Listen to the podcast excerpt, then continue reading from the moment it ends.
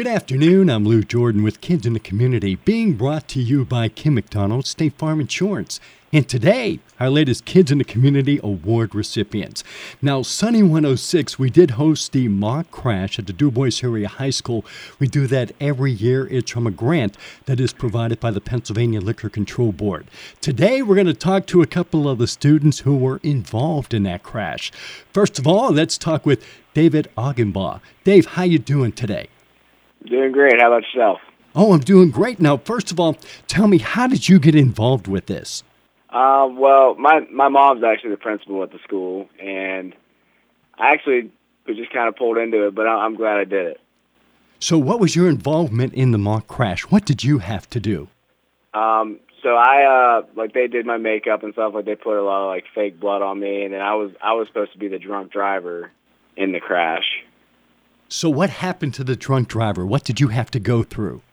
Um, so, like, they put us into, like, these two crash cars, and then uh, they, like, staged it, and then the police came and, like, checked everything out. They pulled me out of the car. They made me do a couple sobriety tests, and then they ended up finally arresting me, and that's all that I got to see, but because I got taken away by one of the police cars. So, Dave, did that all seem real to you? It did. It was actually kind of uh, eye-opening because, like, you would, I never would have, like, seen myself in that position, but it was, it was, it was, it was cool. It was a cool experience. And that was my next question. For the other students who were there watching uh, the mock crash, do you think that affected them in the decisions that they made for prom night? I think, I think so because um, a lot of kids actually talked about it before prom. Like, they were all, at, like, saying they weren't going to do anything stupid because it's really not worth it. Well, Dave, if you got that point across, I think you did your job. What do you think? I think so. I think I did a good job showing everybody what not to do. Is there anything else that you would like to add? No, that's it.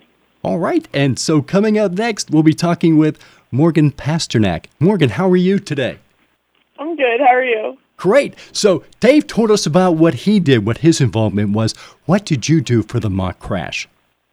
I was the passenger that got lifelighted, so they, like, firefighters and police officers came up to me and pulled me out of the car, loaded me into an ambulance, and then took me up to the helicopter to get lifelighted.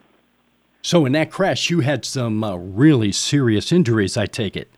Yes. So what was that like, going through the crash and then them taking you and putting you on lifelight? Is that realistic? Were you scared, or were you just playing your part? I mean, I wasn't. I mean, obviously, it's a very eye-opening experience. Like, it's a scary thing that happens in real life. I'm glad that I got to, like, be a part of it and that I could show others, like, what not to do. I thought the experience was cool and that, like, getting to see everything that they did to me, but... So, Morgan, I asked Dave the same question. What do you think? What was your effect on the students that were watching you? I think that because the students, like, knew us, that, like, opened their eyes to it more and think, like, oh, like, that could be me. So it helps them, like, show them even more, like, what not to do. Hey, Morgan, is there anything else that you would like to add? No, thank you. Okay, I'd like to thank you both for joining us today and for going through that mock crash and for everything you did at the Dubois Area High School. And I believe that you did make a difference on what the other students thought on prom night. Now, that has to make you feel pretty good. Yeah, it does. Thank you. Morgan and Dave, thank you so much for being on the show today. Thanks, you too. And Kids in the Community has been brought to you by Kim McDonald, State Farm Insurance. If you know of another group or individual who deserves recognition, nominate them at sunny one oh six dot f m.